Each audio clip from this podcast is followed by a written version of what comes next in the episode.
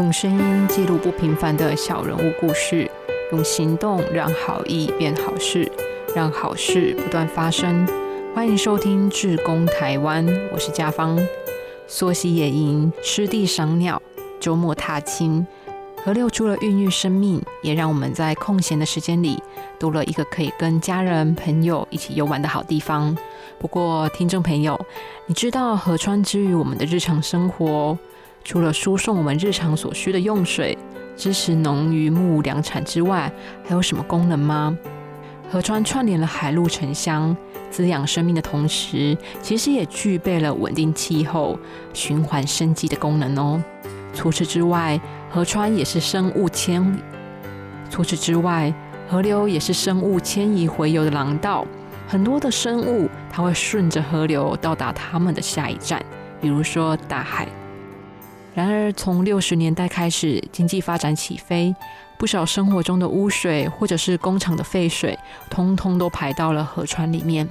这不仅让我们清水的距离越来越远，水也越来越脏，甚至破坏生态。这次我们采访荒野保护协会台中分会的法子溪守护计划专员杨正颖圣甲虫，分享他是如何透过公民共同参与。实现法子溪成为一条丰富生态，并且可以亲近的都市型河流。那期待民众除了珍惜宝岛的资源之外，也更应该有正确环境保护的观念，才能够寻回人与溪流的良善关系哦。那接下来的时间，我们就一起来听听这一集的节目。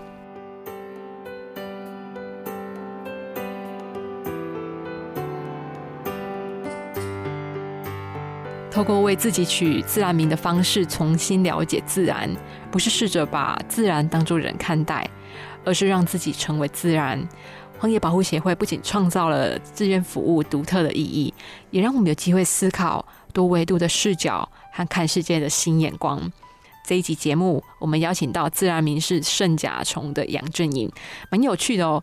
同事跟我分享说，圣甲虫是很酷的一个昆虫。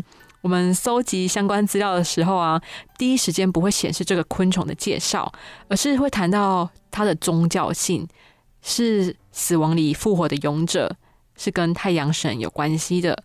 那为什么你当初会选择圣甲虫当做你的志工名呢？这个自然名其实是一个不是我原本要取的名字啊。那个刚好呢，也是我自在当结束培训的时候，那很喜欢跟伙伴。聊天啊，然后很聊天，另外一个叫拉迪赛，啊，所以伙伴就帮我取一个叫做粪金龟。那其实圣甲虫在台湾的名字叫粪粪金龟，嘿，那我后来我想说不行，我要神圣一点，取一个比较有泡的名字，叫圣甲虫，就这样子沿用过来。嘿，那那也因为这样子慢慢去去，也是这样讲，我们透过自然美去重新去认识这个自然，我觉得那个是很有意义的事情啊。我们这样慢慢的去认识这个生命，然后这个生命跟这个环境的互动。才知道哦，原来我们台湾也是有圣甲虫，我一直以为台湾没有粪金龟这样，也是透过解说员培训，他慢慢了解这个自然，他会有很多有趣的生命在这一边。是耶，我也很认同圣甲虫里提到的哦，透过自然名重新去认识自然是很有意义的一件事情。那在先前的采访联系啊，其实秘书小茉莉她也有跟团队分享到说。你是荒野跨很多组别的组长，像是乡土关怀组啊、气候变迁小组，目那目前也是法子溪守护计划的专员，真的可以说超级斜杠哦。但是我在想说，其实大自然说是为一体的，可是如果真的我们要来细讲哦，还是有很多专精的领域。那你又是如何把他们串联在一起的呢？呃，我目前的话就有几个嘛，以自工身份来讲，就是。气候变迁小组，然后再就是乡土关怀。乡土关怀里面，我们又成立一个野溪小组，也是目前比较活跃的野溪小组。那乡土关怀协会，它其实是做在地的议题啊。像不知道你之前听空屋，那时候我们就参与的很深，就跟开会啊，甚至街头游行或者是宣讲，我们都去参与了。那随着这这几年台中的议题比较少了，而比较小、比较小一点的议题，那我们可能一些伙伴会去参与，那我们在从旁关心。那后来我们就慢慢去用野溪小组，希望这个关怀的这个力量慢慢的去不要消散掉，因为议题过了之后，那个人就会散掉。那么通过野溪小组，让伙伴还可以继续持续关心我们的环境。那野溪小组很重重要任务是去，我们有一个叫做不要那个野溪肝硬化，就希望我们的溪流是自然的，尽可能自然，不要有太多的人工东西下去。所以我们开始在关心野溪。那也刚好因缘机会，法子溪开始行动了。那我就加入法子，参与了法子溪，因为我本来在野溪行走过走的过程中，就在走法子溪了。那刚好也是在我家附近，我算是我我家乡的河流，也这个因缘机会，它变成了荒野的那个专职人员。那这这样的连串是，其实每个环节里面是就是环境跟环境议题有关系的。那我们现在最好的例子就是气候变迁嘛。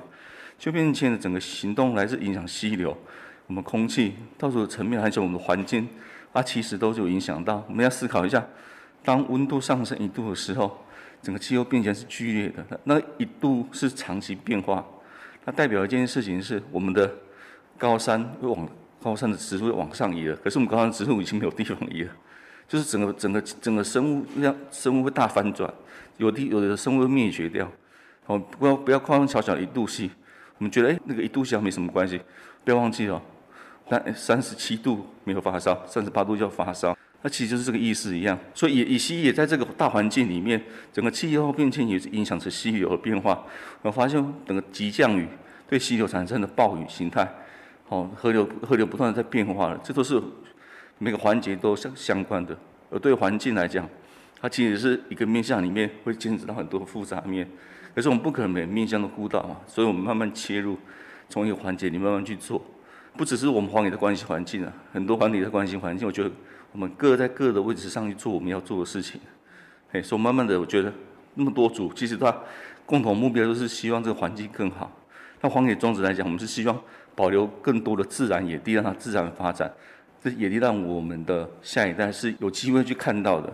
然后因为我们发现那个我们不关心的话。很多东西在我们没有还还没发现已经消失了，哦，所以我们觉得行动是一件很重要的事情。当我们关心关心我们的环境的时候，我慢慢就有机会把那个美好保留下来。行动是一件很重要的事情。当我们去关心我们的环境的时候，我们就有机会把那份美好留下来。对啊，没错。我看有一句话说，呃，溪流是台湾最卑微的土地，人们饮水灌溉。截取能源，予取予求，在河道里建造了不友善的水泥建筑，破坏了栖地。然后我们也会把污水、污废水排入河里面，而且似乎对于人民来说，这些都是习以为常的麻木哦，或者根本不知道是该怎么解决。那为什么台中分会会特别从溪流、野溪这一块来切入环境保育的议题呢？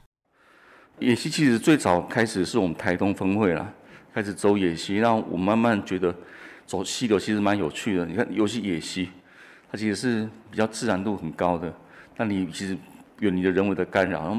可是这溪也往往在很多的工程里面会被，可能因因为不小心，可能有些觉得哎这个地方哦可能会影响到它，需要把它盖起来，掌握这个原因，然后就冒就野溪就被水泥化了。所以我们看很多野溪，哎，奇怪，为什么这边要盖那么多工程在这边？那我们今天早上也去看工程了，他们开始有新的作为了。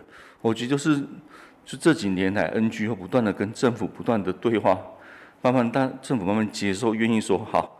其实他们也没有一一定要这个样子，如果可以稍微调整，他们愿意做调整。那我也看到政部分的政府单位也慢慢去做改变了，我觉得是很重要的。其实这个野溪计划。不只是单纯的一个行动而已哦，而是透过行动去影响思考。那像法子溪守护计划，其实也透过很多的面向去切入嘛。像隶属在守护计划底下，就有非常多的组别，能够请圣甲虫来谈谈这个部分吗？目前的话是开始其实是一个点，然后才线，然后再面。那点是从刚开始发起的，我们的分副分会长还有呃林吉克老师他们一起。开始在台中分会奔走，希望大家一起来守护这条溪流。那我也是在这过程中，因为野溪的关系，加入了法子溪。那从一个点开始的，那开始慢慢更多人的投入，那就大家觉得，哎，因为大家即使是我住在附近，我也没有感觉它。过去小时候觉得它很棒，可是现在已经没什么感觉。可是重新再回去看待法子溪的时候，发觉，哎，它其实保有了过去我曾经看到的一些自然的状态。那觉得，哎，竟然一个好的自然状态，而且现在因为都市合并，它又成为我们的都市的核心的溪流，这种都会型的溪流，而保有那么多自然的环境的时候，那值得我们去守护。那也因为这个样子，我们刚才去了解这个溪流，那发现一件事情，它的垃圾真的很多，哦，垃圾很多，所以我们就开始从这个点切入，从净溪开始。那净溪其实对很多民众来讲门槛很低。就我随时来，而且还有成就感。哦，我来剪一剪之后，哎，变干净了。他觉得，哎，我多为这环境做点事情。但我我不希望他只是停留在这一点啊。所以后续有一些行动开始，例如说我们有一些赏鸟活动、植物调查、一些生态调查之类，都希望说它不能只停留在表面。所以我们可以在办民众的推广活动、轻旅行。同时，我们为了法子溪，比进去之前更早就有一套推广教案，那现在还继续在讲。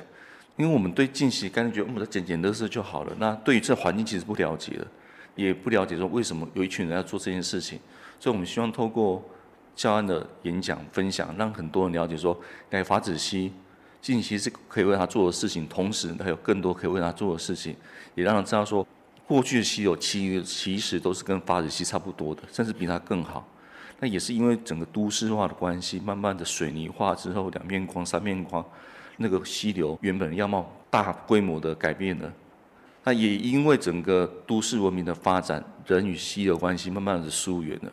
我们可以发现，过去都是利用这条溪流在，呃，讲一下法子溪有六个水圳，它周围就六个水圳做什么？引水灌溉，所以它附近过去都是农田，好，现在还是很还是有，但比例上可能没有多，可它还是还是有六个取水口在继续灌溉这附近的，表示这里曾经人他跟人的接触非常的深。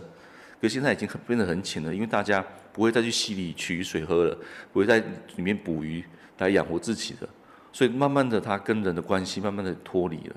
但我们希望说，透过每次的行动，慢慢连接人与溪流一个良善的关系，让每一个人了解说，静溪本身背后有更深的一个行动是对环境的守护了，也就是我们想传达。所以我们静溪不会只单单在做捡垃圾这件事情。我所以我们会把就把那个我们净滩的这个东西，我们净滩用 ICC 表格，就是国际净滩表格，它就是在统计一件事情，是我们源头减量这种想概念。因为溪流的垃圾最后会流到哪里？流到我们的海洋，成为海洋的废弃物。那我想说，如果我们可以再往前一步，而且溪流发子其实非常容易到达的地方，它南来北往都会经过这条溪流。坐高铁你会看到什么？台中这个大标题，那个就是发子溪。这其实是我们经常会看到一条溪流，可是我们都不知道它是发子溪，我就很可惜。哎，所以我们希望透过每一次的行动，让大家更了解溪流，同时透过这样的方式，也在关心自己家里附近的那条溪，或许曾经，经像你水泥化，它曾经是一条溪，可以去关心它。我希望把这种对环境的关怀的力量，慢慢的传出去。所以我们现在有三四千人人次的参与了。但当然，以台中市居民来讲，还是微薄的。但是我知道，至少它是一个起点，慢慢的，更多的、更多人去投入。是，所以从点线面的概念，嗯，虽然说行动是以法子溪为主，但是背后的核心价值是人跟自然和平共处的概念。那圣甲虫，你本身和自然有什么特殊的关系呢？因为听你的分享，会发现说，哦，你对自然环境啊、社会关怀有很浓厚的情感耶。我对觉得对生命本身有好奇了，不管对人或是对你看得到的生命体，我都是有一个好奇。我想自动就会想去了解，过程中看看自己有可以做些什么事情。我没有什么热情，但是我觉得很好奇。我想知道说，如果我的努力能不能做一些，让这个世界变得更美好，我愿意试看看。如果没有，至少我经历过了。因为你其实从大学开始就一直在做志愿服务嘛，去偏向带小朋友。那毕业之后也在基金会上班，呃，现在是在荒野服务，可以说一路上都在做志工。那面对人跟面对自然有什么不同的情感吗？嗯，我觉得最大的不同在于自然不会说话，人会说话，所以人会会表达他的想法看法，但自然需要透过我们的观察跟感受。就是我们为什么会取自然名，就是很多的观察感受来自于人无法感同身受。我试着觉得通过这种方式，我们有机会去同理跟我们不一样的生命，哎，那个时候会产生一种连结。我觉得那是呃本质是一样的，它是是基于一个生命在过程之中是不一样的感受啦。因为生命我们看到那些不管动物或植物，它事实上是没有没有声音的，它只能透过它的姿态在告诉你诉说它自己的委屈跟脆弱，但是他没有办法讲出来。而人有机会去阐述，他还可以去对话，我觉得这是比较不同的地方。所以面对自然需要更多的感受，甚至需要有调查，需要有数据来辅助，才能够是才能够更深入了。我我觉得有一部分是你有没有愿意去做了，就行动，就像法子西一样。法子西一开始不是我已经想很久啊，干嘛干嘛我才去做，是他从行动开始。哎，就是我们喜欢一个东西，我们不会说想一大堆，说哦我们去做看看。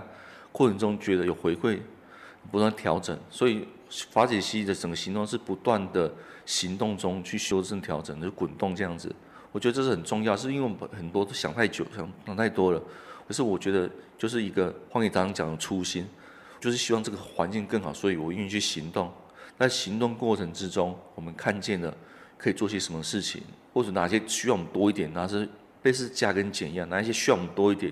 哪一些需要我们少一点？因为大自然有时候真的不需要我们做太多事情，它自然就会自我恢复了。反而是人太急迫了，去做过多的干预，觉得啊，我希望把它弄成人想要的样子，可是那不是自然的样子啊。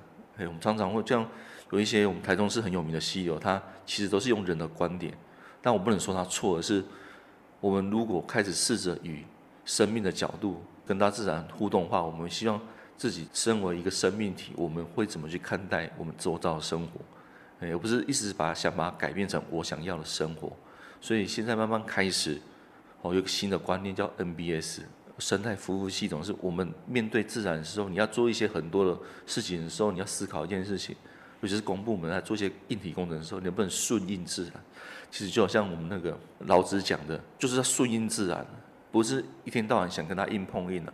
我们现在的所有思维就是我要人定胜天，哎，说古老的思维也是有它的道理的。顺应自然是我们老子刚之前提到的，我觉得这个是现在人可以重新思考的，而不是去否定掉过去很多事情可以从过去这样脉络下来。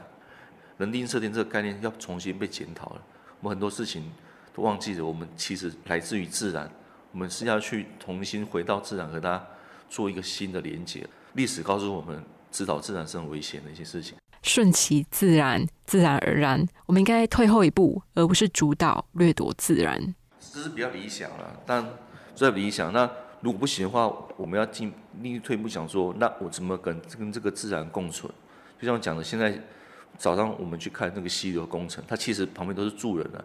如果一个比较好的方式是周边都比较住人，就把地环玉环环地鱼河，因为水本来就会摆动，那个事实上。会泛滥就是会泛滥了，可是这跟我们的制度有关系啊。过去现在都没有好好思考怎么把自然这件事情考量进去，都在思考一件事情：人怎么利用自然，都在这样想。所以你不断的去掠夺自然，终究一天你要还给他。大地震、土石流，这就是开始大自然要回他的东西一样啊。所以人如何跟自然共存，是一件，觉得未来是我们要重新去思考的。是现在还有未来都是一样，这个是一个很重要的课题。那如何跟自然相处了？那我们接着再来谈谈法子溪吧。对于在地人来讲，对他的第一个印象就是热门的钓鱼景点。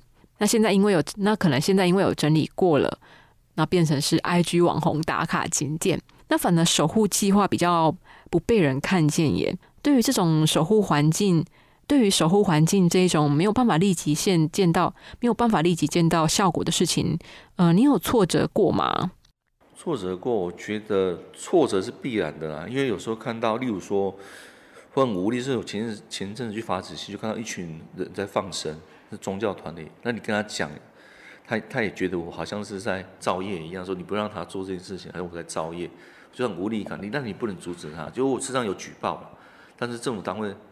他需要一点时间，作业来的时候他们已经跑掉了，缓不济急啊！就是说，大家面对这样的放生的行为，没有考虑到环境的负荷量，没有看到生物在里面，哦，他可能遇到危机，或者他有可能危害到其他生命，都没有考量，这样很单纯的我只想放生，可是不要忘记了，你那些放生的东西从哪里来的？哎，还是被抓来的。他每次抓来让你放生，他这是这是这是什么逻辑这样子？哦，所以我们在想，所以面对这种无力感，我们我觉得伙伴是很重要的一件事情，大家互相鼓励了，因为我们知道我们做的是好几几十年的事情，我们现在做第三年而已。像日本的溪流，他们认真去改变，要花一二十年时间，那我们只花三年时间，开始有人在关注我们了。我们应该很开心，还要戒慎恐惧，要慢慢去做这件事情。呃，所以说一就一步一脚印啊，哎，伙伴互相支持哈，一个人到一群人，我觉得一群人才走得远。这也是我很喜欢黄野的地方，是因为他不是一个人在做一件事情，哎，会有一群人跟你一起做这件事情，哦，那慢慢的再邀请更多人进来，我觉得这是很重要的。应该有很多让你印象深刻或者是感动的画面吧。每次活动都有一些感动的东西啊！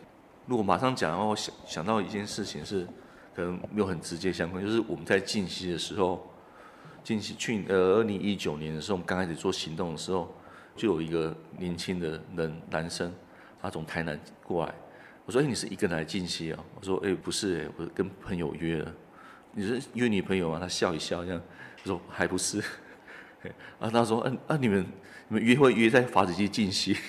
说对，哎，我觉得很神奇，很感动。我说，哎，你们不是说这很好？嘿，我说我也祝福你们那个之后有好的结果，这样。哎，他都真的从他那个喜欢对象是从台北下来的，他们两个就约在法子西进溪这样。所以法子西也是他们两个的见证。对，我觉得蛮特别的一个经验。甚至静溪也是生命教育的一环哦。对啊，所以说我们华华子溪不只是环境教育，它也是个生命教育的场域。我们希望透过这样，让更多人对于环境有更多的关怀。嘿，所以我们之前也为了一次班规办了一个让帮规回家的的进行活动啊。那是帮规刚好因为工程的关系，他不小心被弄受伤了。我们把他拿去，就把他去救伤之后，那那个救伤团体说，哎，已经他可以回回发子溪了，然后就带回来。所以我们进行完之后。刚刚有小朋友嘛，就请小朋友跟大人一起把那个班规重新放回发子溪。这就是透过双手见证，更能够感动自己啊。是。那如果自然会说话，你会想要跟他说些什么啊？嗯，就像我们刚才用自然名来讲，是我们开始学习，不要把自己用人的角度在看。如果你把自然当成人的时候，又回到人的逻辑里面，很危险。你就想改变一些东西。所以我们要回到自然的母体里面，试着成为自然的一部分，那我们自然就有机会跟这个自然对话了。我觉得反过来思考这件事情，因为太我们太习惯用人的角度了。可是当我们试着学习从自然生命的角度，我们一直很强调自然美的重要是，重新成为自然的一份子的时候，那个角度是不一样的，就不有那么多的开发，那么多的破坏，因为。这个我是自然的一部分，我既然就会顺应着自然，和它成为一体，去守护它。对，因为爱，所以我想去守护它。荒野真的透过很多的方式，不管是办讲座，或者是直接到现场去实做、去感受，你们带领的大小朋友在大自然里学习谦卑退让，并且善心守护。那在节目的最后啊，呃，其实我一直想聊聊的一块是，呃，盛小虫，你一路在做的事情都跟 NGO、NPO 组织有关，其实跟你的所学，跟你大学所学是非常不一样的。那在台湾走非盈利这一块，其实是很辛苦的。能够支撑你走这么漫漫长路的原因，或者是初心是什么啊？初心哦，我觉得是生命保持好奇了。有人讲，因为。这几年来，不管是对人或是对环境都有无力的时候，那就承认那个无力，那就是我一直到现在的学习，是我接受那个无力感啊，就是面对生命的无，面对环境的无力啊，面对人你无法改变他，你很想很想帮忙，但他就是不让你帮忙，他放弃了他自己，好，现在进入我那个无力感的状态，我觉得是这样，那就是学着跟自己的无力共存了，那我觉得是自己生命的状态了。那驱使我这一件就是不断的去看见自己。我觉得，志工服务末最大的成就跟学习是在自己身上，因为你通过不断跟人接触、跟跟环境接触，不断反馈自己，身为一个人，身为一个生命体，到底可以做些什么事？我对自己，我对别人，如果学习爱自己，如果爱周遭人，爱这个环境，我觉得这是慢慢的在过程中的学习跟成长了。